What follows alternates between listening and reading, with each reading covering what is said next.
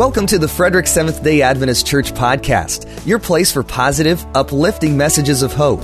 You can learn more about us at fredericksdachurch.org. Now, here's Robert Quintana with his message, The Divine Trifecta, Part 4. Today, we're starting a series within a series. You know that the larger topic that we're discussing is the Trinity, the Godhead God the Father, God the Son, God the Holy Spirit. And so we just finished last week um, studying about God the Father. And I hope it became crystal clear to everyone that God the Father is a God of love. And today we're going to start looking at the life and teachings of Jesus Christ. Now, there are some pretty outrageous things that Jesus said. I'd like to read one of those to you. It's found in the book of John, John chapter 14. I'd like for you to turn there with me. I'm reading from the New King James Version. John chapter 14. Jesus said some pretty outrageous things. John chapter 14, chapter 14, verse 6. Jesus said to him, I am the way, the truth, and the life. No one comes to the Father except through me. Now that's pretty outrageous. Some would say, Jesus, that's pretty arrogant. I mean, who do you think you are? Really? I mean, do you really want to put that claim out there? That you are the only way, you are the only truth, you are the only life, that only through you can someone reach, approach, draw near to the Father? I mean, that's pretty outrageous. How arrogant, Jesus. And you know, there are many people out there that have this feeling that say, How can Jesus say that? I mean, surely there are many roads that lead to God. And so, why would Jesus say here that He is the way, the truth, and the life, and that no one can get to the Father except through Him? There are many people that feel this way. I'd like to quote from a book um, entitled, entitled here, um, Eat, Pray, Love. It was a New York bestseller. Many of you probably read this. The author, Elizabeth Gilbert, here shares her journey, her spiritual journey, her experience in wanting to draw close to God or spirituality. And so here she says, there's a, a part here in her book where she says, culturally, though not theologically, I'm a Christian. She says, culturally, I'm a Christian. Theologically, I'm not sure that I can say I'm a Christian. She says, I was born a Protestant of a white Anglo Saxon persuasion, and while I do love that great teacher of peace who was called Jesus, and while I do reserve the right to ask myself in certain trying situations what indeed he would do, she says, I can't swallow that one fixed rule of Christianity insisting that Jesus is the only path to God. Strictly speaking, then I cannot um, call myself a Christian. Most of the Christians I know accept my feelings on this with grace and open mindedness. And she is only expressing a feeling that many people out there feel or a belief that many people out there believe that there are many ways to God. You can be of, of all kinds of, you know, be a part of any denomination or any religion. It doesn't matter as long as it is true to you, as long as you believe that what you believe is true and that you follow those principles to the best of your ability, then you are fine. And here Jesus says something that some would say is very arrogant and very outrageous, Jesus says, I am the way, the truth, and the life. No one comes to the Father except through me. How is it? Why is it that Jesus says this? I mean, what nerve, what right does he have to say this? I mean, who does he think he is? Who does Jesus think he is? And, and, and, where does he get off saying that he is the way, the truth, and the life, and that no one gets to the Father except through him? Who do you, who do you think you are? Well, let's find out. Let's find out from Scripture, from a biblical perspective, who Jesus really is. I mean, let's find out. Let's read a few passages here together that will show us, that will tell us from a biblical perspective who Jesus is.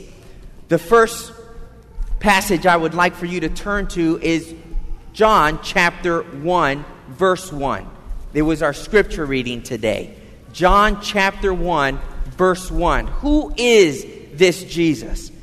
And why does he have the nerve to say some of these outrageous things? John chapter 1, verse 1, it says, In the beginning was the Word. And the Word was with God. And see, right there, everyone can kind of say, okay, I'm following along. But then John takes a turn here and makes it very interesting. In the beginning was the Word, and the Word was with God, and the Word was God. All right, now, all of a sudden, this Jesus has a little bit more authority to say whatever he wants to say. Now, all of a sudden, when he says, I am the way, the truth, and the life, no one gets to the Father except through me. Who do you think you are getting off saying that? Well, according to Scripture and according to the disciples, Jesus was God. Verse 2 it says, He was in the beginning with God. All things were made through Him, and without Him nothing was made that was made. In Him was life and the life was the light of men. And the light shines in the darkness, and the darkness did not comprehend it. And who is this word? The Bible tells us there in verse 14, and the word became flesh. This word, which was God, became flesh and dwelt among us, and we beheld his glory, the glory as of the only begotten of the Father, full of grace and truth. Who was this Christ? Who was this Jesus called the Christ who lived some 2,000 years ago? Who was this? According to Scripture, he was God. Now, you know, most people cannot deny the fact that there was a man by the name of Jesus Christ who lived some 2,000 years ago and lived around Nazareth and Jerusalem and Israel and, and traveled around Galilee. There is more historical evidence for the person of Jesus Christ than any other historical figure in history. Now, some people say, well, how do you know Jesus is real? How do you know he existed?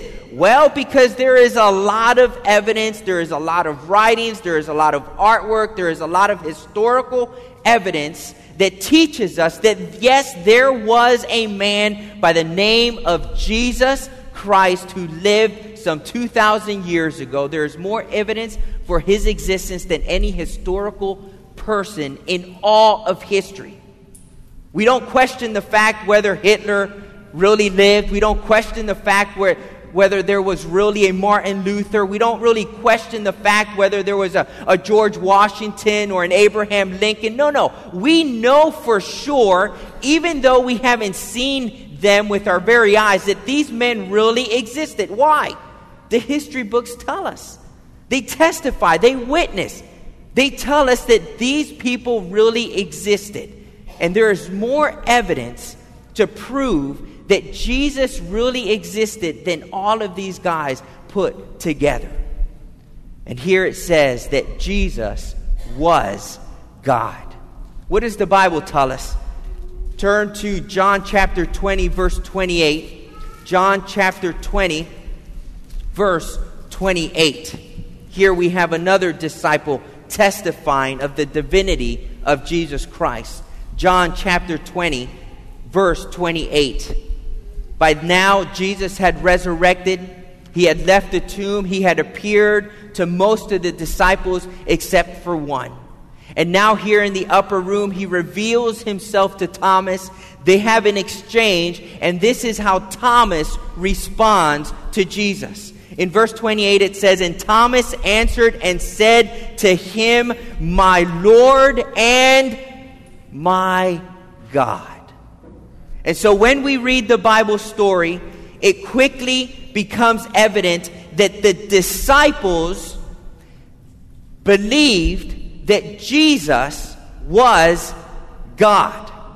Maybe they didn't believe it at the beginning, but as they spent time with Jesus and as Jesus revealed himself to them, and then after the resurrection, it became crystal clear to them, it solidified in their mind that this Jesus, who they have spent the last three and a half, maybe five, ten, fifteen years with, that this Jesus is God.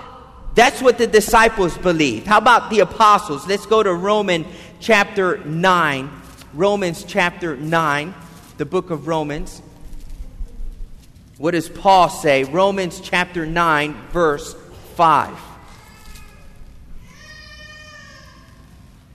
Romans chapter 5, verse 9 says, Of whom are the fathers, and from whom, according to the flesh, Christ came, who is over all the eternally blessed God. That's pretty clear. So not only did the disciples believe that Jesus was God, but here we have one of his apostles believing that Jesus is God as well. Turn a few pages over to the book of Colossians. Go to the book of Colossians. Colossians chapter 2, verse 9. Colossians chapter 2, verse 9.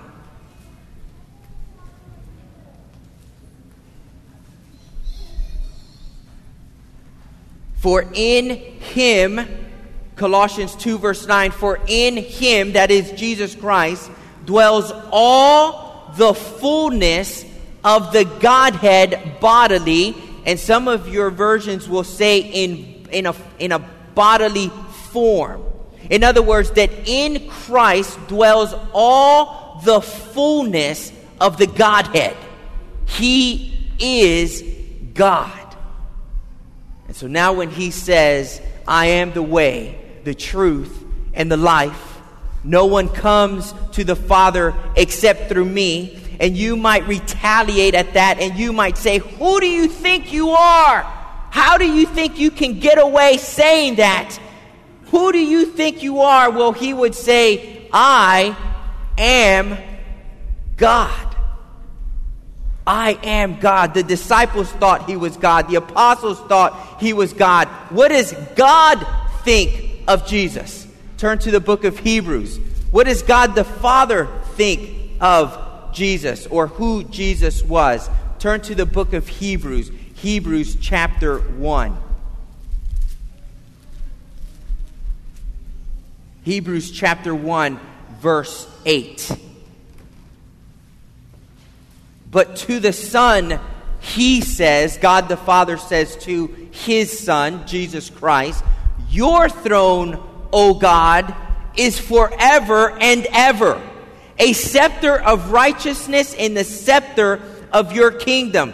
You have loved righteousness and hated lawlessness. Therefore, God, your God, has anointed you with the oil of gladness more than your companions. And so here, God in reference to Jesus Christ, God, he says, Your throne, O God, is forever and ever. So, who is this Jesus? The disciples believed that Jesus was God.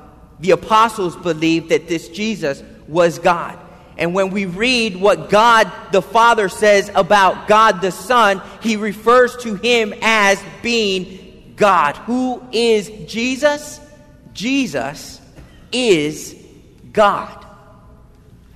To me, there is no more powerful evidence of who Jesus is than an interaction that he had with the Pharisees and the religious leaders.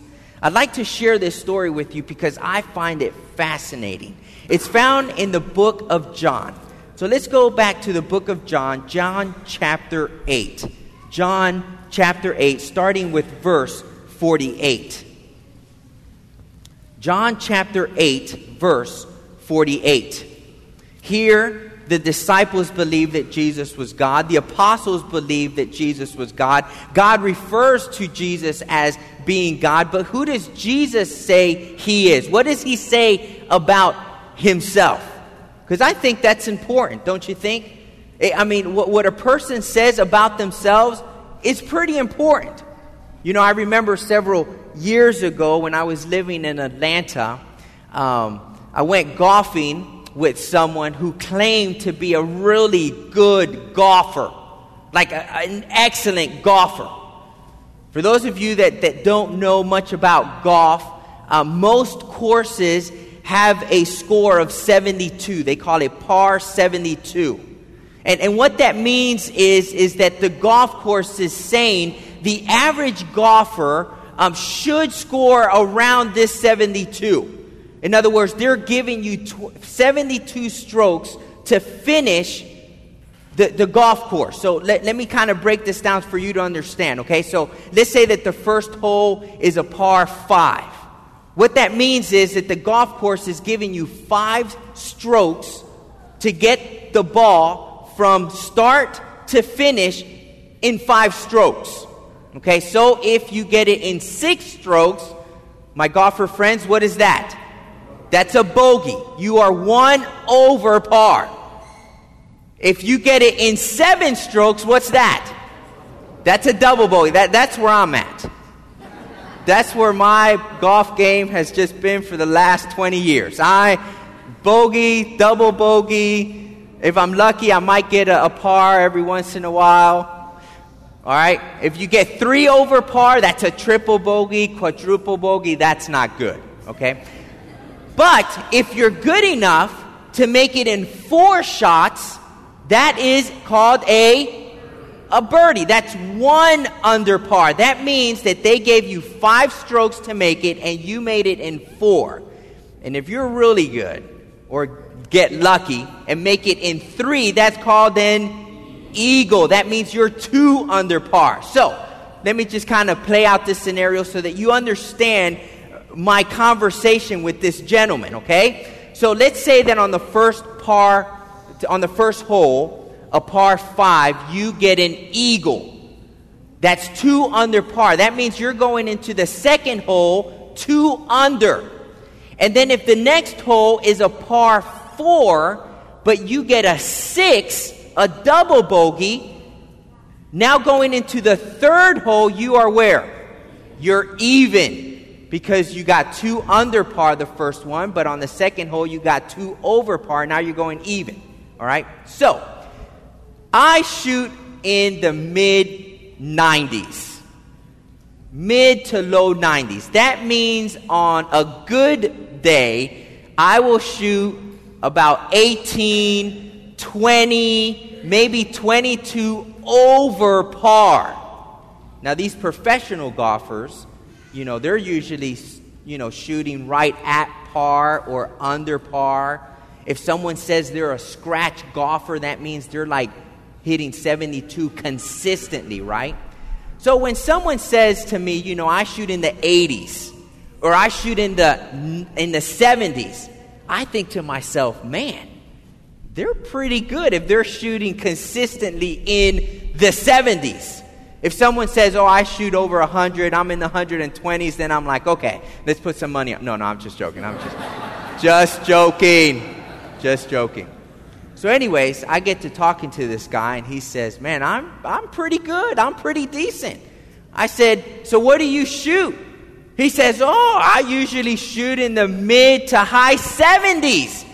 And I'm thinking, Man, that's quite a claim there. And I'm thinking to myself, you're a really good golfer. And I say to him, I'm not that good. I'm in the mid 90s, so you know, you'll you, you give me some pointers along the way. I'm you know, I'm willing to learn. Here we are. at the first tee box, setting up, getting ready to start our game. And he puts his golf ball down on the tee there, and he goes through his little routine of setting up, and he addresses the ball, and he looks like he knows what he's doing. And all of a sudden, he takes back a swing and he swings forward as hard as he can and he tops the ball, and the ball goes just a few feet in front of him.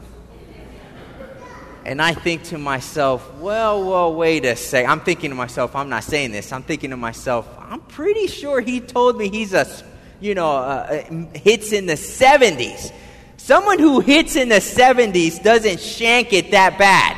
But I'm thinking to myself, maybe he's nervous. It's his first time out with the pastor.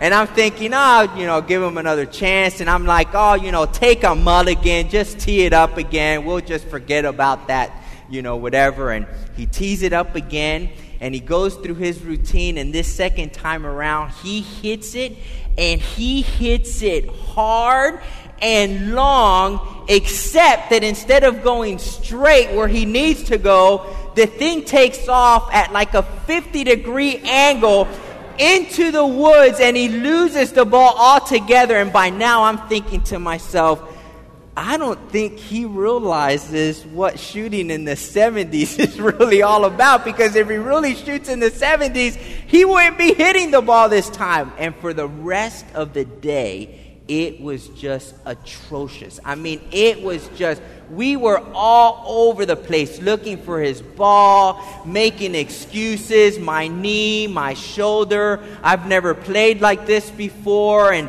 and I just, uh, you know, oh, it's okay, you know, we're having a good time. And I'm like, woo. you see, what a person says about themselves really sets them up for either success or failure. And that's why sometimes when someone says to me, you know, can you play foosball? Oh, yeah, I'm, I'm okay. I'm, I'm not very good or anything. Because I would rather, you know, set the, the bar low but what we're about to read is Jesus setting the bar high. What we're about to read is Jesus saying, I am God.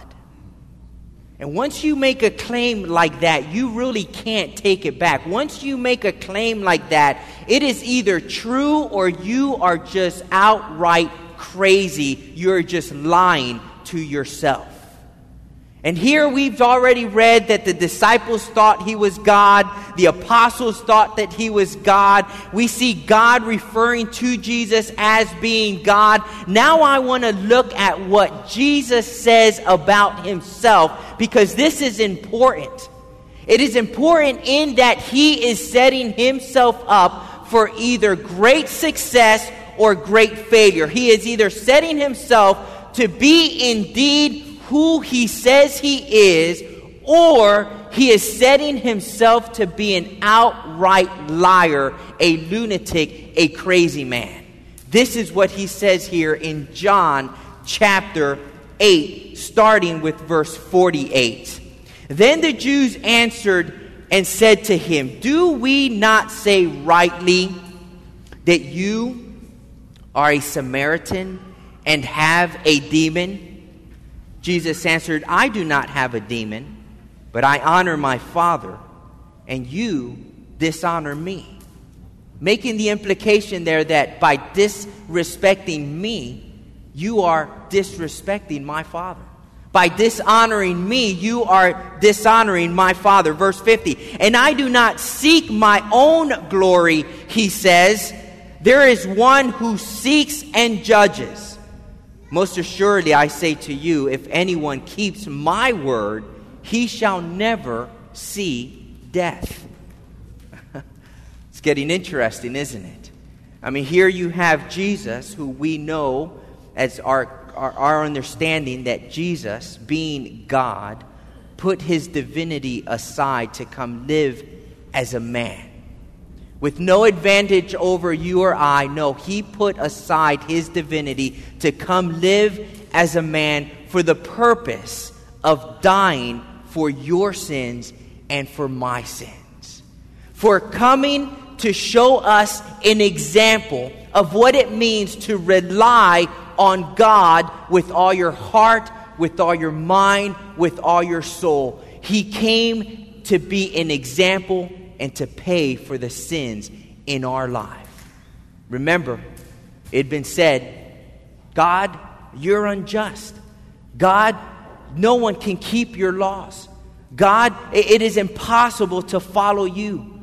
And now here we have God who has put aside his divinity to come live as a man. And the Bible tells us that in all points he was tempted as we were. In other words, he went through every temptation known to man. And thank God that Jesus did not fall. Thank God that he was obedient to God unto death. Thank God that he obeyed God's principles and relied on God every step of the way, not only providing for us an example, but for but also providing for us the sacrifice needed to redeem us back to God.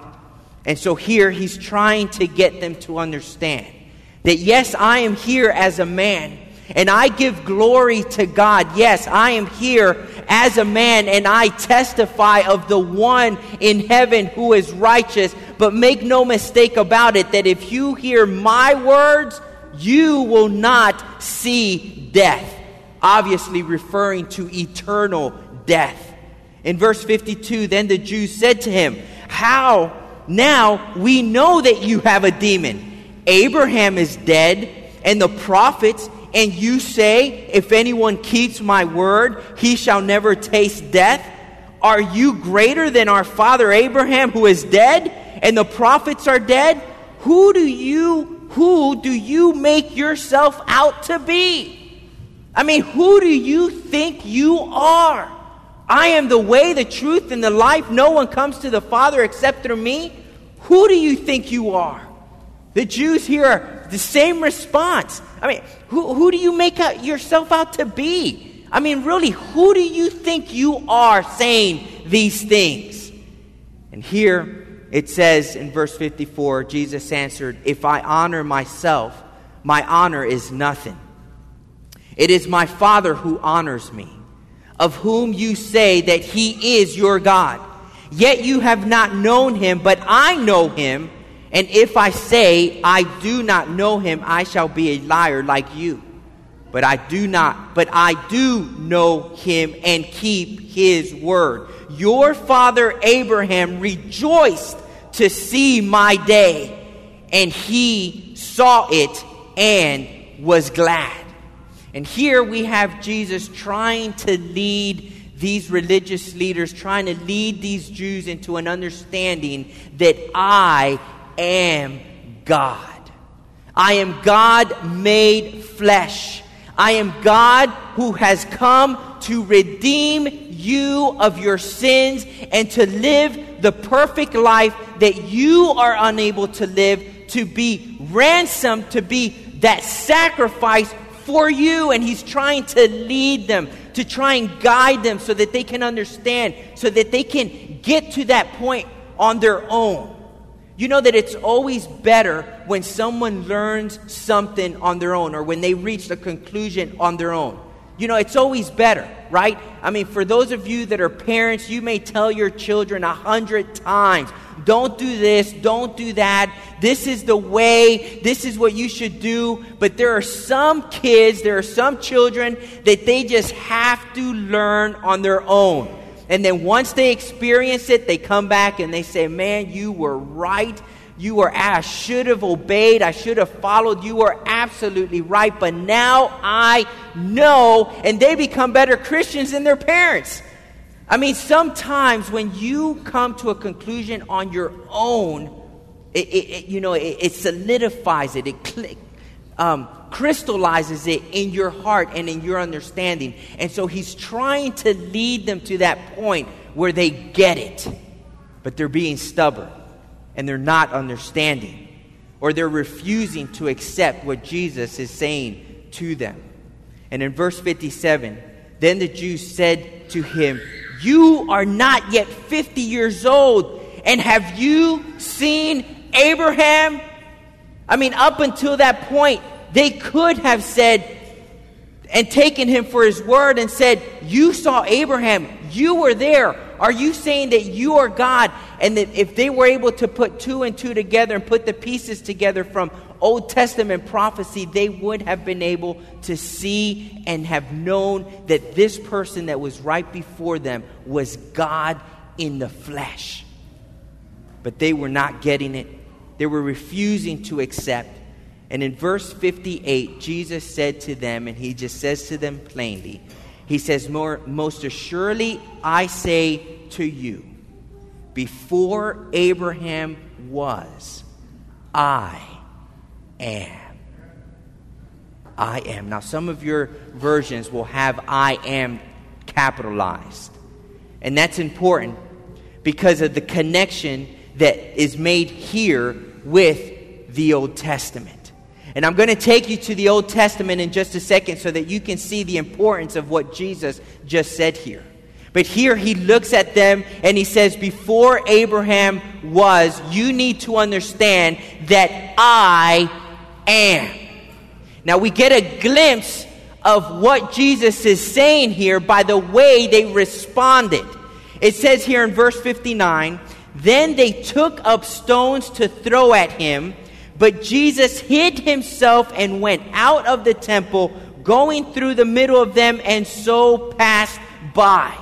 They were so infuriated, they were so upset they could not believe that Jesus had just said, I am.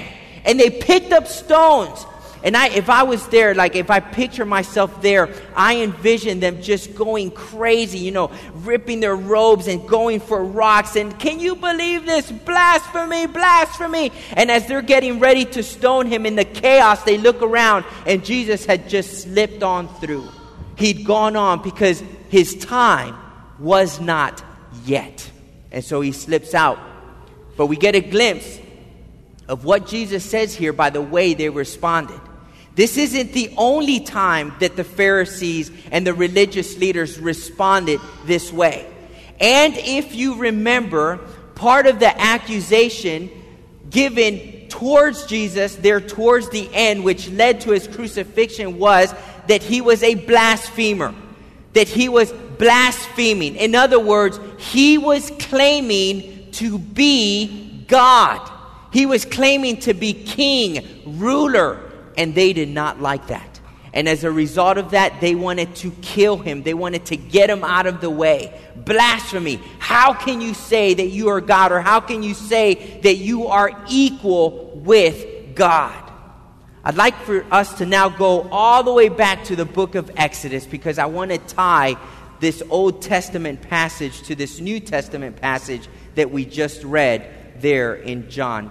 Let's go all the way to the book of Exodus, Exodus chapter 3. Exodus chapter 3. Another fascinating, awesome story, miraculous story. If you have time to read this this afternoon, I would encourage you to do so. Jesus says to the Pharisees, Before Abraham was, I am. What is the significance of that? Exodus chapter 3, if you have headings on your Bible, it will say Moses at the burning bush. Here, Moses is tending his flock and he stumbles upon this burning bush. And I'd like for you uh, to read with me verse 1 through 6. It says, Now Moses was tending the flock of Jethro, his father in law, the priest of Midian. And, and he led the flock to, a, to the back of the desert and came to Horeb, the mountain of God. And the angel of the Lord appeared to him in a flame of fire from the middle of the bush. So he looked, and behold, the bush was burning with fire, but the bush was not consumed. Then Moses said, I will now turn aside and see this great sight, why the bush does not burn. So when the Lord saw that he turned aside to look, God called to him from the middle of the bush and said, Moses, Moses. And he said, Here am I. Okay, now who is talking to Moses? God. It's pretty clear, is it not? God is the one speaking to Moses, and he says, Moses, Moses, and he said, Here am I. Can you imagine if that happened to you today? No, I mean, really. If I saw a burning bush, I would probably run to get some water to put it out. And then I throw some water on, it's not going out, and I'm like, why isn't this bush going out? And I hear something from the bush go, Robert, Robert. I'm not sure that I would react by going, Here am I. Times are different. It's a good thing that God communicates to us in a variety of ways. He communicates to us in a way that we understand. He communicates to us in a way that isn't going to scare us off. He communicates to us through the Word, through friends, through family, through music. He communicates through the study, through prayer. God is good. And here he communicates to Moses and he says, Moses, Moses. And he said, Here am I. Then he said, Do not draw near this place. Take your sandals off your feet for the place where you stand is holy ground. And so now Moses and God enter into a conversation. And God is wanting Moses to go back to Egypt and tell Pharaoh, Let my people go. And Moses says, God, I'm not sure I'm up for it. I'm not sure I'm up for the task. And let me just remind you of this simple fact that if God calls you to carry out His purpose, can I just remind you that He will equip you and He will be with you and He will give you the strength and the wisdom and the talents and the resources for you to be able to carry out the will that He is placing on your life. Don't ever think I can't. Don't ever think I'm incapable. Don't ever think I, I'm not good enough or I don't know enough. If God is calling you, He will equip you. I remember hearing this a long, long time ago, and it really stuck with me because it really speaks to me. And that is this that God does not call the qualified. He does not call the qualified, He qualifies the call. In other words, he qualifies those who he calls. And so here Moses is saying, God, I'm not sure I'm the man for the job. I'm not sure I can do this. But God says, I will be with you. I will empower you. I will give you everything that you need in order to carry out my will for the people. And so this is the conversation that's going on. We'll pick it up in verse 11. It says, But Moses said to God, who am I that I should go to Pharaoh and that I should bring the children of Israel out of Egypt? So he said, I will certainly be with you. And this shall be a sign to you that I have sent you. When you have brought the people out of Egypt, you shall serve God on this mountain. Isn't it interesting? The evidence for it being God is after the fact. Most of us are always like, no, no, God, I want to know before I dive into this, before I go into this, I want to know that it's really you who's telling me this. And God says, No, no, I'm going to give you a sign that this is me. After you do it, then I will reveal myself to you and to the people on this mountain as you worship. After you do it. Interesting, huh? Maybe there are some of us here that can apply that to our lives. Maybe we've been holding back from doing something because we want some kind of revelation or we want some kind of sign that this is really what God wants me to do. Maybe God is wait, waiting for you to actually do it, to step out before He shows you and says, Ah, you see, I was in the middle of it. I was in control. I was leading all the way. And so He says here, in verse 13, then Moses said to God, Indeed, when I come to the children of Israel and say to them, The God of your fathers has sent me to you, and they say to me, What is his name? What shall I say to them? When they ask me, Who is it that told you to come and to do all of these things? Who do I say sent me. And here it is, verse 14. And God said to Moses, I am who I am. And he said, Thus you shall say to the children of Israel, I am has sent me to you. Do you realize what the Torah, the Pentateuch, what these first five books of Scripture meant to the Jewish people in Jesus' time? I mean, I mean, do you realize? I mean, that the sun rose and set on these first five books. This was everything to them. The laws contained in these five books, it was everything to them. They knew it inside and out. They understood it probably better than anyone here eh, on an intellectual basis, maybe not on a spiritual sense, but they understood it letter for letter, word for word. And they understood that when Jesus said to them, I am, they understood that this man is claiming to be the God of the Old Testament. At least the God who spoke to Moses at the burning bush. And this is why they went crazy. This is why they looked for stones to kill him. Blasphemy. Who do you think you are? Jesus says, I am God. I'd like to close by reading to you a passage from Mere Christianity. It is a wonderful book.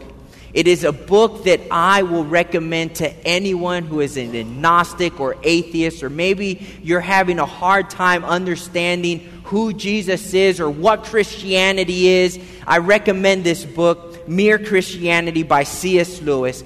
In this book, he says this He says, A man who was merely a man and said the sort of things Jesus said would not be a great moral teacher. In other words, th- this man, Jesus, he said some pretty outrageous things.